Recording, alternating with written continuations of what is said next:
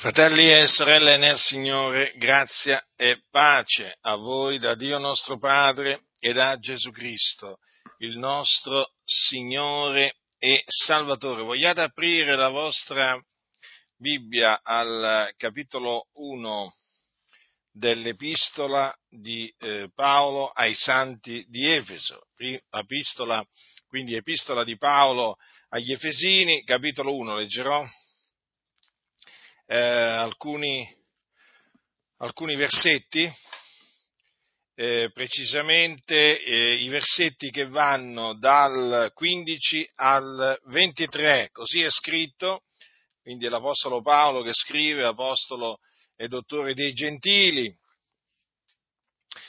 Perciò anch'io, avendo udito parlare della fede vostra nel Signore Gesù e del vostro amore per tutti i santi, non resto mai del rendere grazie per voi, facendo di voi menzione nelle mie orazioni, affinché l'Iddio del Signore nostro Gesù Cristo, il Padre della gloria, vi dia uno spirito di sapienza e di rivelazione per la piena conoscenza di Lui, ed illumini gli occhi del vostro cuore, affinché sappiate a quale speranza Egli vi abbia chiamati quale sia la ricchezza della gloria della sua eredità nei santi e quale sia verso noi che crediamo l'immensità della sua potenza, la quale potente efficacia della sua forza egli ha spiegata in Cristo quando lo risuscitò dai morti e lo fece sedere alla propria destra nei luoghi celesti, al di sopra di ogni principato, autorità e potestà e signoria ed ogni altro nome che si nomina non solo in questo mondo, ma anche in quello a venire. Ogni cosa egli ha posto sotto i piedi e l'ha dato per capo supremo alla Chiesa, che è il corpo di lui, il compimento di colui che porta a compimento ogni cosa in tutti. Dunque questa è una delle preghiere eh, del, dell'Apostolo Paolo che sono trascritte, ne troverete altre di eh, richieste che lui elevava a Dio per i santi di quella o di quell'altra, di quell'altra chiesa. E in questa richiesta di preghiera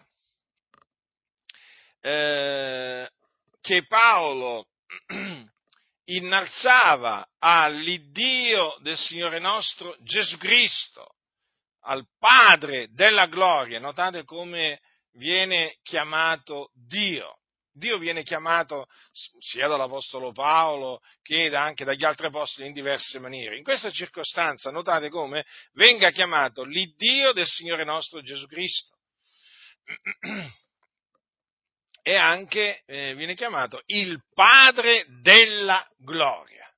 Dunque la sua richiesta a, al Padre della gloria era che egli desse ai santi di Efeso uno spirito di sapienza, di rivelazione per la piena conoscenza di Lui, affinché illuminasse gli occhi del loro cuore, affinché sapessero a quale speranza il Dio li aveva chiamati eh, quale fosse la ricchezza della gloria della sua eredità nei santi e quale fosse verso loro che credevano l'immensità della potenza di Dio. E proprio in merito alla potenza di Dio, l'Apostolo Paolo, come avete potuto leggere, dice queste parole la qual potente efficacia della sua forza egli ha spiegata in Cristo quando lo risuscitò dai morti.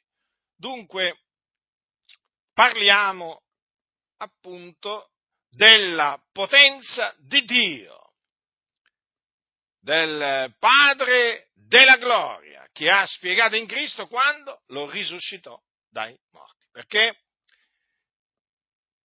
Gesù Cristo è stato risuscitato da Dio mediante la potenza di Dio.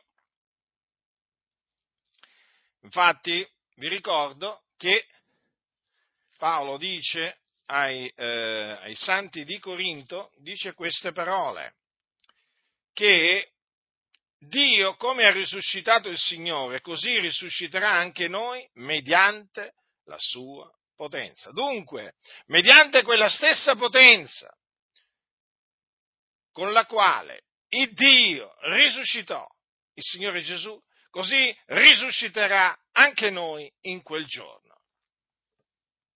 Dunque Cristo Gesù è stato risuscitato da Dio.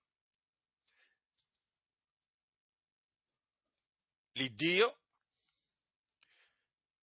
è Padre del Signore nostro Gesù Cristo. Ora voi sapete che Gesù, dopo essere morto, il suo corpo fu preso e, port- e messo in un sepolcro. Ma il terzo giorno risuscitò, secondo le scritture. Secondo le scritture. Quali scritture? Le troviamo queste scritture nel, eh, nella predicazione che l'Apostolo Pietro rivolse agli israeliti il giorno della Pentecoste. Ascoltate, uomini israeliti, udite queste parole, Gesù Nazareno, uomo che Dio ha accreditato fra voi mediante opere potenti e prodigi e segni che Dio fece per mezzo di lui fra voi, come voi stessi ben sapete, questo uomo, allorché vi fu dato nelle mani per il determinato consiglio e per la prescenza di Dio, voi, per mandi iniqui, inchiodandolo sulla croce, lo uccideste. Ma Dio lo risuscitò avendo sciolto gli angosciosi legami della morte, perché non era possibile che egli fosse da essa ritenuto. Poiché Davide dice di lui, io ho avuto del continuo il Signore davanti agli occhi perché egli è alla mia destra finché io non sia smosso. Perciò si è rallegrato il cuor mio e ha giubilato la mia lingua e anche la mia carne riposerà in speranza, poiché tu non lascerai l'anima mia nell'Ades e non permetterai che il tuo santo vega la corruzione. Tu mi hai fatto conoscere le vie della vita, tu mi riempirai di letizia con la tua presenza. Dunque, l'Apostolo Pietro, dopo aver detto con ogni franchezza a, a, ai giudei che eh, essi, per mano di iniqui, avevano ucciso il Signore Gesù, notate, voi per mano di iniqui, inchiodandolo sulla croce, lo uccideste. Parole chiare che non lasciano alcun dubbio. Su chi furono quelli che uccisero il nostro Signore Gesù Cristo, furono i giudei. Questo è quello che afferma la Sacra Scrittura e questo è quello che deve dunque affermare la Chiesa di Dio, senza avere alcuna paura di eventuali, eh, diciamo, eh, conseguenze da parte, conseguenze, persecuzioni, meglio, meglio chiamarle così, senza appunto considerare eventuali persecuzioni che potrebbero eh, arrivare da parte dei giudei. Allora, eh, dopo avergli detto queste parole, dice, ma Dio lo risuscitò, avendo sciolto gli angosciosi legami della morte, perché non era possibile che egli fosse da essa ritenuto. Allora vorrei mettere enfasi su questo, che Dio risuscitò Gesù. Dio sciolse gli angosciosi legami della morte. Li sciolse Dio, Dio Padre, il Padre della gloria. L'Iddio è Padre del nostro Signore Gesù Cristo. Non era possibile, non era possibile che Gesù fosse ritenuto dalla morte. Perché non era possibile? Perché non era possibile? Perché Davide aveva parlato della resurrezione di Cristo. E infatti eh, Pietro cita proprio le parole di Davide. Notate in particolare queste qua. Anche la mia carne riposerà in speranza, poiché tu non lascerai l'anima mia nell'Ades e non permetterai che il tuo santo vegga la corruzione. Ora, con queste parole, Davide quindi parlò della resurrezione del Cristo, dicendo che non sarebbe stato lasciato nell'Ades e che la sua carne non avrebbe veduto la corruzione. Notate infatti cosa dice tu non lascerai l'anima mia nell'Ades. Dunque, chi è che non ha lasciato l'anima di Gesù nell'Ades? Dio. Poi dice, non permetterai che il tuo santo vegga la corruzione. Chi dunque non ha permesso che il santo di Dio vedesse la corruzione? Chi? Dio il Padre della gloria, l'Iddio è Padre del nostro Signore Gesù Cristo. Ecco perché l'Apostolo Pietro dice, ma Dio lo risuscitò. E anche più avanti lo dice, eh? Questo Gesù, il Dio l'ha risuscitato, del che noi tutti siamo testimoni. Ora gli apostoli, voi sapete che eh, furono testimoni della resurrezione del Signore eh, Gesù, perché Gesù gli apparve, in particolare a Cefa, eh, c'è scritto che gli apparve, eh?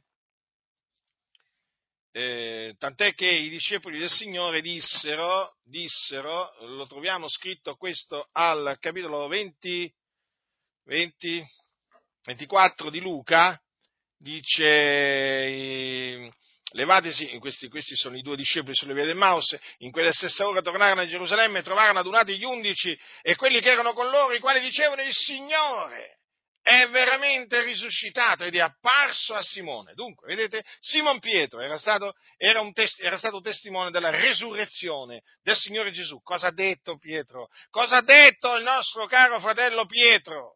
Questo Gesù, il Dio l'ha risuscitato. Così si parla. Così si parla, non si parla in un'altra maniera per quanto riguarda la resurrezione del nostro Signore Gesù Cristo. Bisogna parlare come parlavano gli apostoli, bisogna tenersi al modello delle sane parole degli apostoli. Oggi purtroppo ci sono molti che del modello delle sane parole degli apostoli non gli interessa proprio niente, ma proprio niente.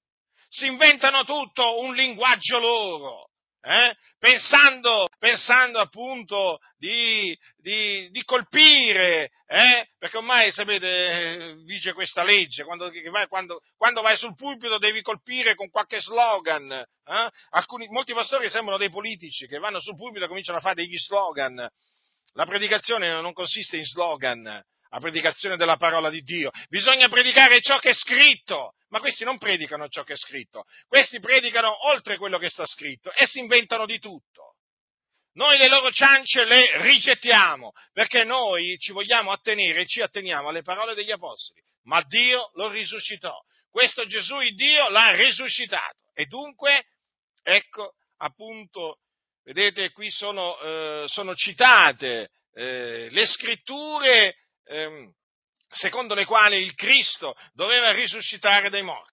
Queste parole sono scritte in un, in un salmo di Davide, ma ci sono altre scritture perché come vi ho detto, la scrittura dice che risuscitò il terzo giorno, Gesù risuscitò il Cristo, risuscitò il terzo giorno secondo le scritture, ma ci sono altre scritture appunto secondo le quali il Cristo doveva risuscitare dai morti. E le troviamo, le troviamo queste parole nella predicazione che l'Apostolo Paolo fece ad Antiochia di Pisidia, nella sinagoga dei Giudei. L'Apostolo eh, Paolo, dopo avere, dopo avere detto che eh, gli abitanti di Gerusalemme, i loro capi, avendo disconosciuto questo Gesù e le dichiarazioni dei profeti che si leggono ogni sabato, le adempirono condannandolo e benché non trovassero in lui nulla che fosse degno di morte, chiesero a Pilato che fosse fatto morire e dopo che ebbero compiute tutte le cose che erano scritte di lui, lo trassero giù dal legno e lo posero in un sepolcro. Ebbene, dopo aver pronunziato queste parole di verità, pronunziò queste altre parole di verità. Ma il Dio lo risuscitò dai morti. sto leggendo dal capitolo 13 degli Atti. Ripeto, ma il Dio lo risuscitò dai morti e per molti giorni egli si fece vedere da coloro che erano con lui saliti dalla Galilea a Gerusalemme, i quali sono ora suoi testimoni presso il popolo. E noi vi rechiamo la buona novella che la promessa fatta ai padri, il Dio l'ha adempiuta per noi loro figlioli, risuscitando Gesù. Siccome anche scritto nel Salmo secondo, tu sei il mio figliolo, oggi ti ho generato. E siccome lo ha risuscitato dai morti, per non tornare più nella corruzione, gli ha detto così, io vi manterrò le sacre e fedeli promesse fatte a Davide. Difatti gli dice anche in un altro luogo, tu non permetterai che il tuo santo vegga la corruzione, poiché Davide, dopo aver servito al consiglio di Dio nella sua generazione, si è addormentato ed è stato riunito con i suoi padri ed ha veduto la corruzione, ma colui che Dio ha risuscitato non ha veduto la corruzione. Anche qui dunque viene proclamato che Dio ha risuscitato Gesù. Lo ripeto, questo è il modello delle sane parole degli Apostoli, al quale noi tutti ci dobbiamo attenere. Allora, cosa dice, cosa dice l'Apostolo Paolo?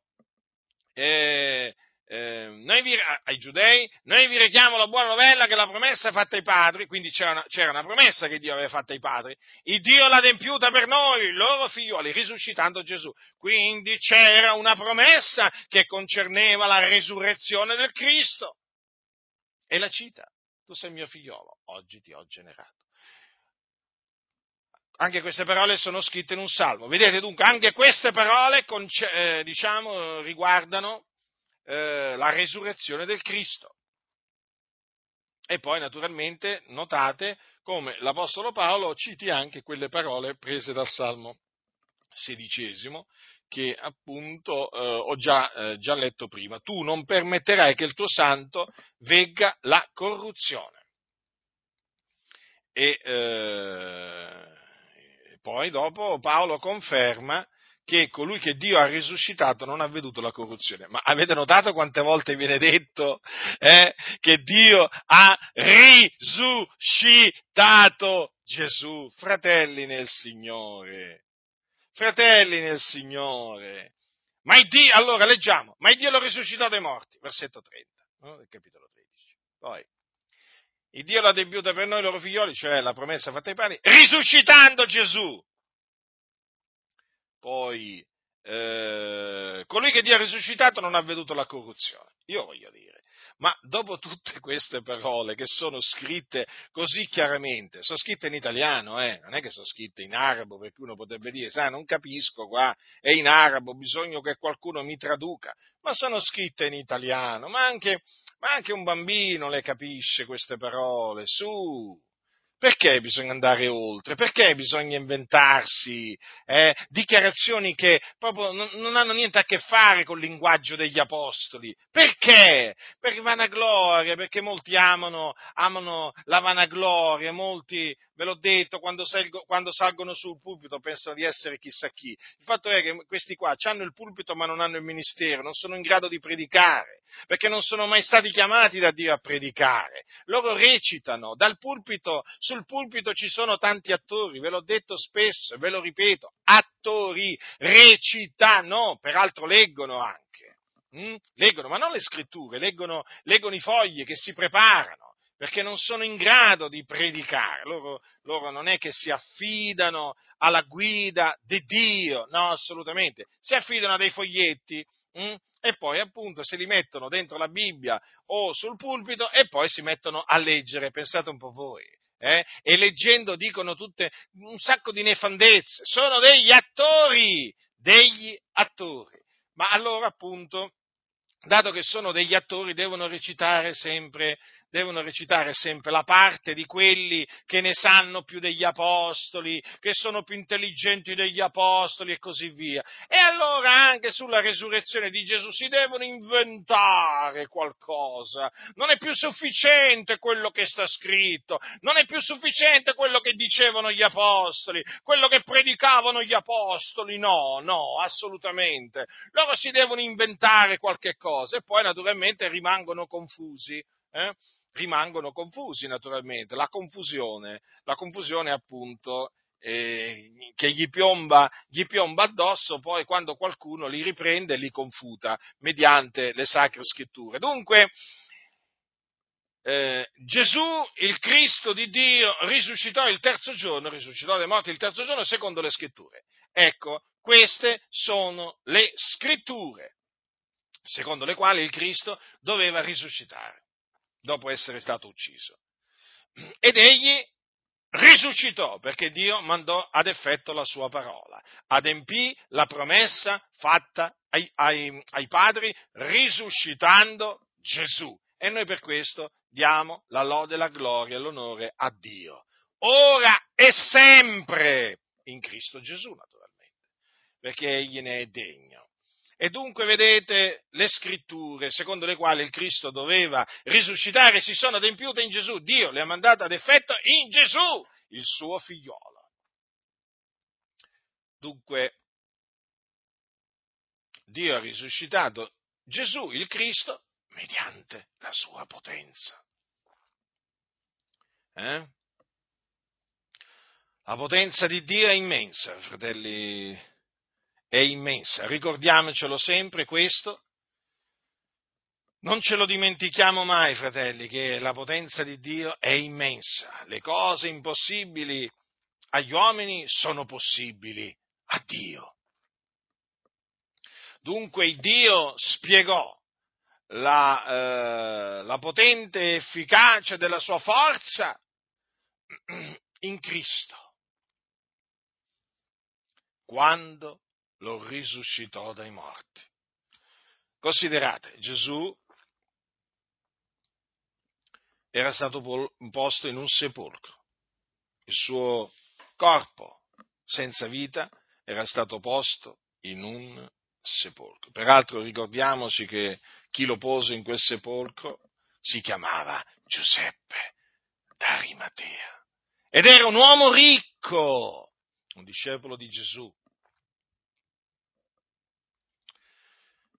E dunque fu posto in quel sepolcro,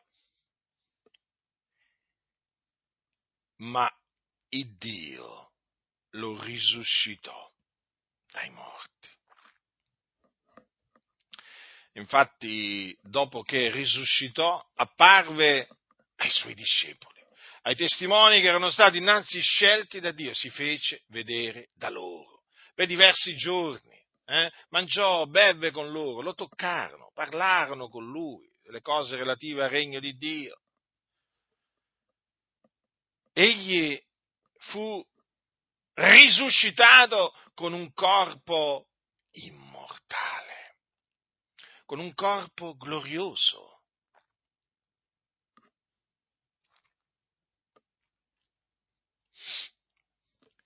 Un corpo che noi ci dobbiamo sempre ricordare non era uno spirito. Eh? Ricordiamole queste cose, perché ci sono di quelli che presentano una risurrezione di Gesù che non è vera risurrezione.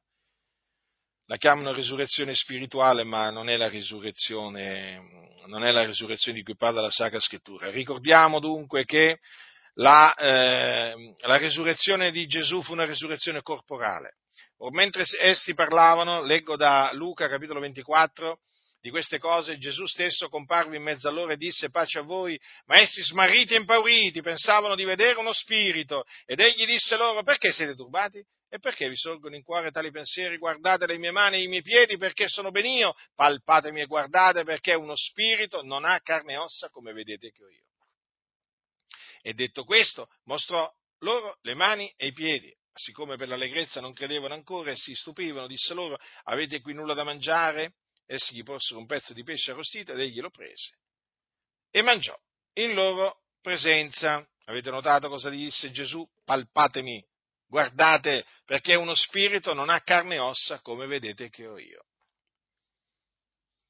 Quindi quando leggiamo che Dio ha risuscitato Gesù, mediante la sua potenza, ricordiamoci che Gesù è stato risuscitato corporalmente, aveva lo stesso e identico corpo eh, che fu trafitto sulla, eh, sulla croce, solo che era un corpo glorioso, era stato eh, trasformato dalla potenza di Dio. Guardate, fratelli, che quando si parla della resurrezione di Gesù, si parla di un evento storico fondamentale. Ricordatevi che se Cristo non fosse risuscitato dai morti, noi saremmo ancora nei nostri peccati. Eh? No, giusto per, per ricordarvi l'importanza della resurrezione del nostro Signore Gesù. Quindi ringraziamo il Dio Padre per aver risuscitato Gesù. Eh, quindi noi dobbiamo considerare queste cose in merito alla eh, resurrezione dai morti del nostro Signore Gesù avvenuta a cagione della nostra giustificazione. Quindi è stato Dio a risuscitare Gesù, come anche è stato Dio a farlo sedere alla propria destra nei luoghi celesti. E sì, perché dov'è Gesù adesso? Eh, Gesù è stato assunto in cielo. Eh? Gesù fu assunto in cielo. Leggiamo la sua assunzione in cielo negli atti degli Apostoli.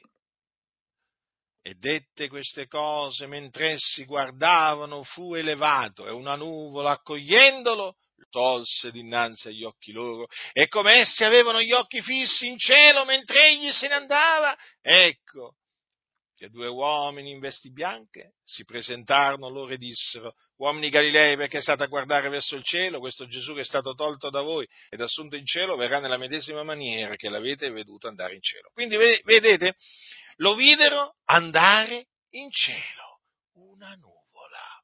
Accogliendolo, lo tolse dinanzi agli occhi loro. Avete mai pensato a questa scena? Meravigliosa, eh? a questo evento che si compì ad un certo punto, praticamente dopo alcune settimane dopo che Gesù era risuscitato, avvenne, avvenne ciò. E facendosi vedere da loro per 40 giorni, pensate un po' voi, Gesù si fece vedere dai suoi per 40 giorni. Eh? Dopodiché appunto fu assunto in cielo. Eh? Lo videro andare in cielo. E dove è andato in cielo? Eh, il cielo è grande, eh? Il cielo, allora leggiamo, leggiamo sempre dalle sacre scritture quanto segue. E vogliamo leggere questa volta da Marco. Capitolo 16, versetto 19. Il Signore Gesù, dunque, dopo avere loro parlato, fu assunto nel cielo e sedette alla destra di Dio. Ecco dove è andato Gesù in cielo, alla destra di Dio, dove appunto si è seduto. Hm? Lo fece sedere alla propria destra nei luoghi celesti eh, secondo quanto leggiamo in, nell'epistola agli ebrei, questi sono i luoghi altissimi. Eh, dice allora, il quale, essendo lo splendore della sua gloria, l'impronta della sua essenza e sostenendo tutte le cose con la parola della sua potenza, quando ebbe fatta la purificazione dei peccati, si pose a sedere alla destra della maestà nei luoghi altissimi. Mm? Questi, dunque, questi luoghi celesti sono anche chiamati luoghi altissimi. Avete visto? Gesù è stato fatto sedere dal Padre alla sua destra. Ecco dove si trova Gesù, il Cristo, il Figlio di Dio, che è risuscitato dai morti. E sapete, anche per quanto riguarda questo evento si sono adempiute delle scritture. Quanto è meravigliosa la parola del Signore. Troviamo sempre degli adempimenti, eh, adempimenti di quella, di quell'altra scrittura. Veramente, investigate sempre le scritture, fratelli nel Signore. E eh, voi sapete che un giorno Gesù fece una domanda ai farisei, no? Voi sapete che i farisei facevano delle domande a Gesù per coglierlo in parole, i farisei erano degli ipocriti, no? Gli ipocriti fanno così, fanno, fanno, delle domande, fanno delle domande per coglierti in parole, eh? per farti uscire qualche parola, nella speranza che dalla tua bocca esca qualche parola sbagliata per dopo condannarti, accusarti, creare il loro, il loro castello hm? di menzogne. Bisogna stare attenti, eh? Bisogna vigilare perché di ipocriti ce ne sono molti nelle chiese, hm? sono degli abili attori. Lo ripeto, gli ipocriti sono degli attori, recitano, non, non, ci dovete credere, quella è gente finta, fa finta di credere, fa finta di amare, gente che finge, eh? Gente finta, finta! Guardate che riescono a fingere anche a lungo, eh? Ah, io vi avverto, eh. Poi non dite che non ve l'avevo detto, eh. Poi non è che voglio che mi veniate a dire, no, perché non me lo verrete mai a dire, ma non ci avevi avvisato, non ci avevi detto niente, perché non ci hai avvertito? No, no, io vi ho avvertito. Siete voi che non avete ascoltato l'avvertimento, eh? A voi piace, a voi piace essere ingannati? Fatevi ingannare che ci posso fare? Guardate che gli ipocriti sono dei bravi attori, molto più bravi di quello che voi pensiate, eh? Molto più bravi di quello che voi pensiate e immaginate.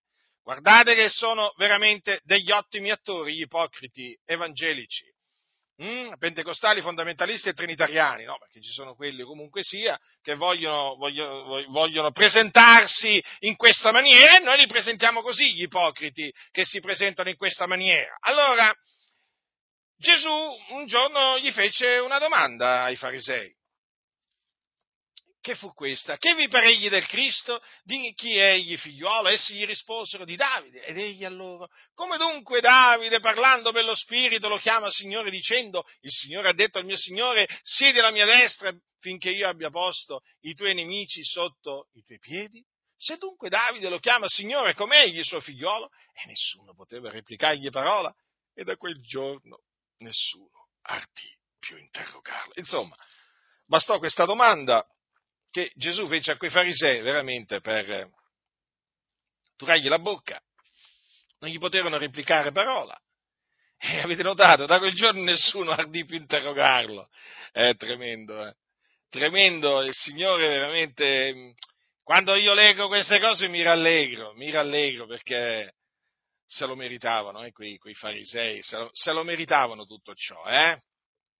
Allora, eh, Davide, parlando per lo Spirito, lo chiamò eh, Signore, eh, dicendo, il Signore ha detto al mio Signore, siede alla mia destra. Chiaramente qua, chi è il Signore che dice al mio Signore? È praticamente il Padre che dice al, ehm, al, al suo figliuolo. Eh? siedi alla mia destra finché abbia posto i tuoi nemici sotto i tuoi piedi. Allora vedete che queste parole concernevano il il Cristo, che naturalmente era figliuolo di Davide, perché eh, doveva nascere, hm? doveva nascere a Betlemme, la città di Davide. E difatti poi Gesù nacque a Betlemme, città di Davide. Ma era anche il Signore di Davide. Gesù è il Signore di tutti. Allora, eh, Dio lo fece sedere alla, eh, dopo aver risuscitato eh, il Signore Gesù, lo fece sedere alla sua destra nei luoghi celesti, affinché si adempissero queste parole. Quindi fu Dio, vedete, a far sì che Gesù fosse assunto in cielo e si sedesse alla sua destra, dove egli è tuttora. Cosa fa Gesù alla destra del Padre? Intercede per noi. Egli è il nostro avvocato ed intercede per noi. E noi, infatti, ci accostiamo al Padre della gloria mediante la fede in Cristo Gesù. nel nome di Cristo Gesù, sapendo che Dio ci ascolta. Che meraviglia sapere che Dio ci ascolta e ci esaudisce. Ci esaudisce se chiediamo qualcosa secondo la sua volontà. Ci presentiamo non nel nostro nome o non nel nome di qualcun altro, no, no, per dire Maria o qualcun altro, ma nel nome di Gesù Cristo. Mm? Dunque lo fece sedere alla propria destra nei luoghi celesti, al di sopra di ogni principato, autorità e potestà e signoria ed ogni altro nome che si nomina non solo in questo mondo ma anche in quello a venire. E già perché Gesù ha ricevuto il nome che è al di sopra di ogni nome, perché così è scritto, che Dio lo ha sovranamente innalzato e gli ha dato il nome che è al di sopra di ogni nome, affinché nel nome di Gesù si pieghi ogni ginocchio nei cieli, sulla terra e sotto la terra ogni lingua confessi che Gesù Cristo è il Signore alla gloria di Dio Padre. Questo molti se lo dimenticano. Alla gloria di Dio Padre. Eh? Io lo voglio sottolineare invece. L'Apostolo Pietro dice nella sua epistola al capitolo 3, alla fine proprio del capitolo 3 della sua prima epistola, che Cristo Gesù, essendo andato in cielo, è alla destra di Dio, dove angeli, principati e potenze gli sono sottoposti. Meraviglioso questo. Quindi lui ha il nome che è al di sopra di ogni nome e questo veramente ci deve, ci deve, fare esultare, fratelli, perché quando noi pronunziamo il nome di Gesù, ricordatevi che pronunziamo il nome che è al, al di sopra di ogni nome, al di sopra. E Quindi, eh, angeli, principati e potenze gli sono sottoposti. Ma sottoposti? E chi gliel'ha sottoposti? Chi gliel'ha sottoposti? Dice così, ogni cosa egli ha posto sotto i piedi. Sto leggendo appunto da eh, Efesini. Chi è questo? Ei gli ha posto sotto i piedi. Ei, ei, è Dio, il Padre della gloria, l'Iddio del Signore nostro Gesù Cristo. Gli ha messo ogni cosa sotto i piedi. Non è meraviglioso questo, fratelli del Signore? È meraviglioso, è meraviglioso, è meraviglioso. Da considerare naturalmente una cosa, che verrà il giorno, e il giorno viene, eh? Il giorno viene perché le, le, parole, le parole del Signore, sapete, si adempiono. Ah, come si adempiono. Taluni vedono passare il tempo e dicono ma non si adempiono quelle promesse. Le parole di Dio si adempiono, state tranquilli. State tranquilli che si adempiono. Allora, eh, dice dice agli ebrei, difatti non è ad angeli che egli ha sottoposto il mondo a venire del quale parliamo, anzi qualcuno ha in un certo luogo attestato dicendo che cos'è l'uomo che tu ti ricordi di lui o il fior dell'uomo che tu ti curi di lui, tu l'hai fatto di poco inferiore agli angeli e l'hai coronato di gloria ed onore.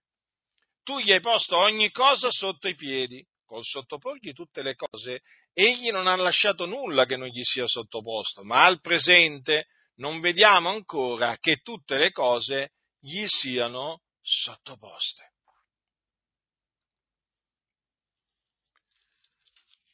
Vedete, è confermato dunque dalla, dalla, parola, dalla parola del Signore che è stato il Dio a sottoporre ogni, eh, ogni cosa eh, sotto i piedi di Gesù. Allora, perché appunto dice qua come ho letto, dice, egli non ha lasciato nulla che non gli sia sottoposto, ma al presente non vediamo ancora che tutte le cose gli siano sottoposte, perché ancora la morte deve essere distrutta. Perché l'ultimo nemico che sarà distrutto sarà la morte. Infatti leggiamo in 1 Corinzi capitolo 15 che bisogna che egli regni finché abbia messo tutti i suoi nemici sotto i suoi piedi. L'ultimo nemico che sarà distrutto sarà la morte. Vedete? L'ultimo nemico che sarà distrutto sarà la morte. Infatti, la morte quando è che sarà distrutta? Quando ci sarà la resurrezione. Cioè quando questo... Allora, leggiamo da eh, 1 Corinzi 15. Io vi dico un mistero, non tutti morremo, ma tutti saremo mutati, in un momento, in un batter d'occhio, a suon dell'ultima tromba, perché la tromba suonerà, i morti risusciteranno incorruttibili e noi saremo mutati, poiché bisogna che questo corruttibile rivesta incorruttibilità e che questo mortale rivesta immortalità. E quando questo corruttibile avrà rivestito incorruttibilità e questo mortale avrà rivestito immortalità, allora sarà adempiuta la parola che è scritta, la morte è stata sommersa nella vittoria. O morte, dov'è la tua vittoria? O morte, dov'è il tuo dardo? Quindi vedete? L'ultimo nemico che sarà distrutto sarà la morte. Dunque, promessa, le promesse del Signore si adempiono a suo tempo, però, eh? a suo tempo. Quindi, quello appunto che volevo eh, sottolineare è che è Dio che gli ha posto sotto i piedi ogni cosa. Vedete? Dunque, il Dio lo risuscitò dai morti? Il Dio lo fece sedere alla propria destra nei luoghi celesti? Il Dio gli ha posto ogni cosa sotto i piedi.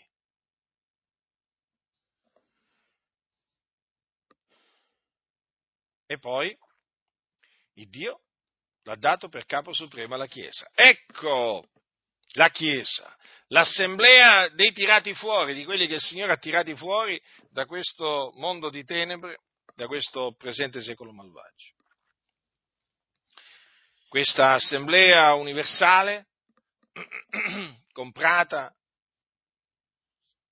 da Gesù al Padre. Un regno e sacerdoti la Chiesa. Quindi la Chiesa non è un locale di culto, come molti sostengono, la chiamano Chiesa, il locale di culto è diventato la Chiesa. Andiamo in Chiesa, costruiamo la Chiesa. Quanto è costata la Chiesa? Progetto della Chiesa, Insomma, ormai il locale di culto è diventato la chiesa per molti. L'ignoranza proprio regna sovrana. D'altronde nelle chiese è così. D'altronde nelle chiese è così. Naturalmente non solo, non solo il locale di culto non è, non si può chiamare chiesa il locale di culto, ma anche qualsiasi altro, altro luogo, eh, anche la propria casa non è, non, il proprio edificio dove abitiamo, non, non può essere definito chiesa. Chi definisce lì la, la propria casa chiesa è un ignorante come quello, come ignorante quello che definisce il locale di culto chiesa. Né più né meno. Ve l'ho detto, oramai ci sono molti che parlano per slogan, eh? gli slogan, piacciono gli slogan. i slogan eh, spesso non hanno niente a che fare con, con la verità, però piacciono, piacciono. Allora, il Dio eh, ha dato Gesù per capo supremo alla Chiesa. Gesù Cristo è il capo della Chiesa, ma perché è stato il Dio a costituirlo tale. Qualcuno naturalmente eh, domanderà, ma allora voi non credete che il Papa sia il capo della Chiesa? No, noi non crediamo assolutamente in questa menzogna, perché si tratta di menzogna. Il capo supremo della Chiesa di Dio è Gesù Cristo, il cosiddetto Papa non è manco membro della Chiesa di Dio, cioè non è una pecora, è una capra, per essere ancora più chiari, eh? non è un membro della Chiesa di Dio, quindi non è una pecora. Il Papa cosiddetto deve ravvedersi, deve credere nell'Evangelo e naturalmente fare frutti degni del ravvedimento e uscirsene dalla eh, organizzazione religiosa chiamata Chiesa Cattolica Romana.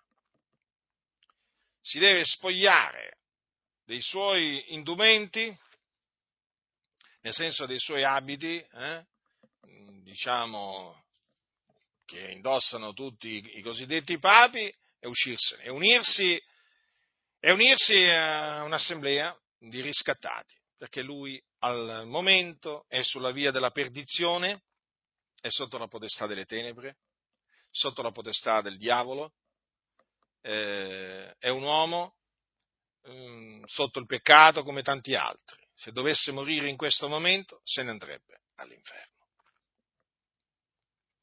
Lo dobbiamo dire chiaramente questo, perché il giorno della sua morte si sta, mm, si sta avvicinando. E so già quello che succederà perché ormai tanto, figuriamoci, per molti evangelici ormai il cosiddetto Papa è un fratello, per noi non è un fratello. Quale fratello? Ma quale fratello? Ma fratello di chi? Nostro? No, non è un fratello nostro. Il cosiddetto Papa, ve lo ripeto, non è né il capo della Chiesa e neppure membro della Chiesa. Naturalmente, allora, quando noi diciamo queste cose, le diciamo perché sono cose vere. Lo so che oggi molti queste cose le reputano offese o giudizi ingiusti, ma a noi non interessa proprio niente. Ci sono fratelli che hanno sofferto la prigione, hanno, hanno, hanno sofferto veramente tante persecuzioni per mano per mano dei papi proprio perché dicevano queste cose, queste stesse cose che io vi sto dicendo. Solo che adesso dire queste cose pubblicamente è uno scandalo. Ma cosa stai dicendo? È un caro fratello, conosce Gesù. Quale Gesù? Ma quale Gesù? Quello della massoneria conosce di Gesù. Certamente non conosce Gesù di Nazareth, non crede che Gesù di Nazareth è il Cristo, perché se credesse che Gesù di Nazareth è il Cristo sarebbe nato da Dio sarebbe nato di nuovo, ma non è nato di nuovo, quello è morto nei suoi peccati, nelle sue trasgressioni. E naturalmente fa scandalo sentire dire che, che il cosiddetto Papa è sulla via della perdizione, ma a noi non interessa niente, è la verità, quindi la diciamo, privatamente e anche pubblicamente. Volevo dire, il nostro desiderio certo è sempre quello eh, che il Signore lo salvi, eh? ci mancherebbe altro, però sappiamo anche che la salvezza appartiene a Dio, non è che appartiene a noi. Signore fa grazia a chi vuole lui far grazia. Piacesse al Signore veramente fargli grazia al cosiddetto Papa. Ah, non solo a questo, anche a quell'altro, perché mi ero dimenticato, ma ce ne sono due in, questo, in questi anni e talvolta veramente ce le dimentichiamo queste cose e parliamo sempre di uno, invece in questo periodo ce ne sono due. Eh? Alcuni paventano addirittura che ce ne possa essere pure un terzo, ma come andranno le cose io non lo so, io so solo però che attualmente ci sono, ci sono due cosiddetti papi. Vabbè, chiaramente superfluo che vi dica che anche quell'altro è sulla via della perdizione come questo. Poi vabbè, c'è nella Chiesa Cattolica Romana c'è la lotta furibonda tra conservatori e progressisti. Eh? Eh, gli uni dicono no, questo è il Papa, quell'altro dicono no, quell'altro è, è il Papa, è, quell'altro è l'antipapa, no, che stai dicendo? Insomma, c'è una guerra all'interno della Chiesa Cattolica Romana tremenda ma noi, vabbè, queste guerre sono guerre che sono in mezzo, in mezzo all'oico, comunque, o, o quello o quell'altro, sono tutte e due sulla via della perdizione, quindi non importa chi morirà prima, chi morirà dopo, eh, se ne vanno all'inferno, eh. se non si ravvedono, non credono nell'Evangelo, se ne andranno all'inferno, nel fuoco, nel fuoco, nelle fiamme del fuoco. Nessuno si illuda, eh, gli idolatri non erediteranno il regno di Dio, che, che ne dicano eh, i vari pastori evangelici ecumenici, che anche loro non sono, manco loro sono, sono, sono pecore, ma anche loro sono capre. Tra capre si capiscono, tra capre si elogiano, eh? Vergogna! Ci sono tanti nostri fratelli che sono morti per avere, per avere, detto la verità e questi adesso rinnegano la verità che tanti nostri fratelli hanno detto e, e gli è costata e gli è costata la vita per avere detto la verità. E invece adesso guardate un po' che cosa stiamo assistendo, se si abbracciano, se, se, se, se baciano, si chiamano fratelli, ma, qua, ma appunto loro sono fratelli, tra capre, tra capre stanno bene, ma sicuramente noi con le capre non stiamo bene, noi stiamo bene con le pecore del Signore, con gli eletti, le capre se ne stiano dove stanno. Allora, quindi eh, sia chiaro a tutti che il capo della Chiesa di Dio è Cristo Gesù. E chi è che l'ha dato per capo alla Chiesa? Dio.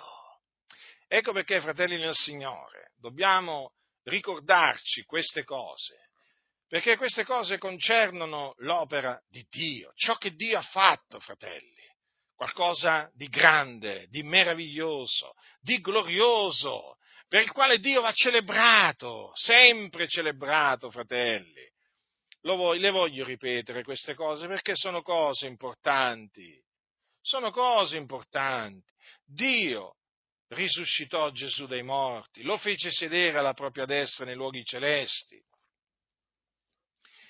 Gli ha posto ogni cosa sotto i piedi e l'ha dato per capo supremo alla Chiesa. Noi queste cose le crediamo, noi queste cose le proclamiamo, noi queste cose le difendiamo e naturalmente celebriamo il Dio, perché il nostro scopo è veramente quello di dare gloria a Dio. Vedete, quando vi ho letto prima quelle parole eh, alla gloria di Dio Padre, no? ogni lingua confessi che Gesù Cristo è il Signore, alla gloria di Dio Padre. Ecco noi, noi proclamiamo queste cose alla gloria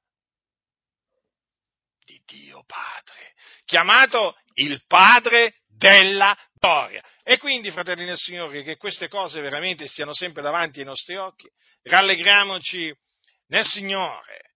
Eh, il Padre della gloria ha fatto cose grandi per noi e noi siamo nella gioia. Noi siamo il gregge che la sua mano pasce, ricordatevelo questo, eh? Ricordatevelo, siamo la sua chiesa, siamo la sua assemblea. Egli ci ama ci ama, fratelli nel Signore, in Cristo, avendoci adottati come suoi figlioli. Egli ha cura di noi. Egli ci protegge, ci guida, ci dà forza, ci consola, ci perdona, ci guarisce, ci libera dal maligno, ci libera dagli uomini malvagi e molesti. Il Dio è grande e quindi noi celebriamo il Dio per la sua grandezza. La grandezza di Dio non si può investigare.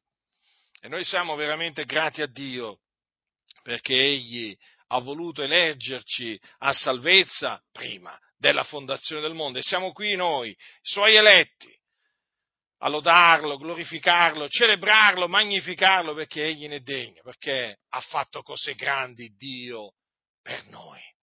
La grazia del Signore nostro Gesù Cristo sia con tutti coloro che lo amano con purità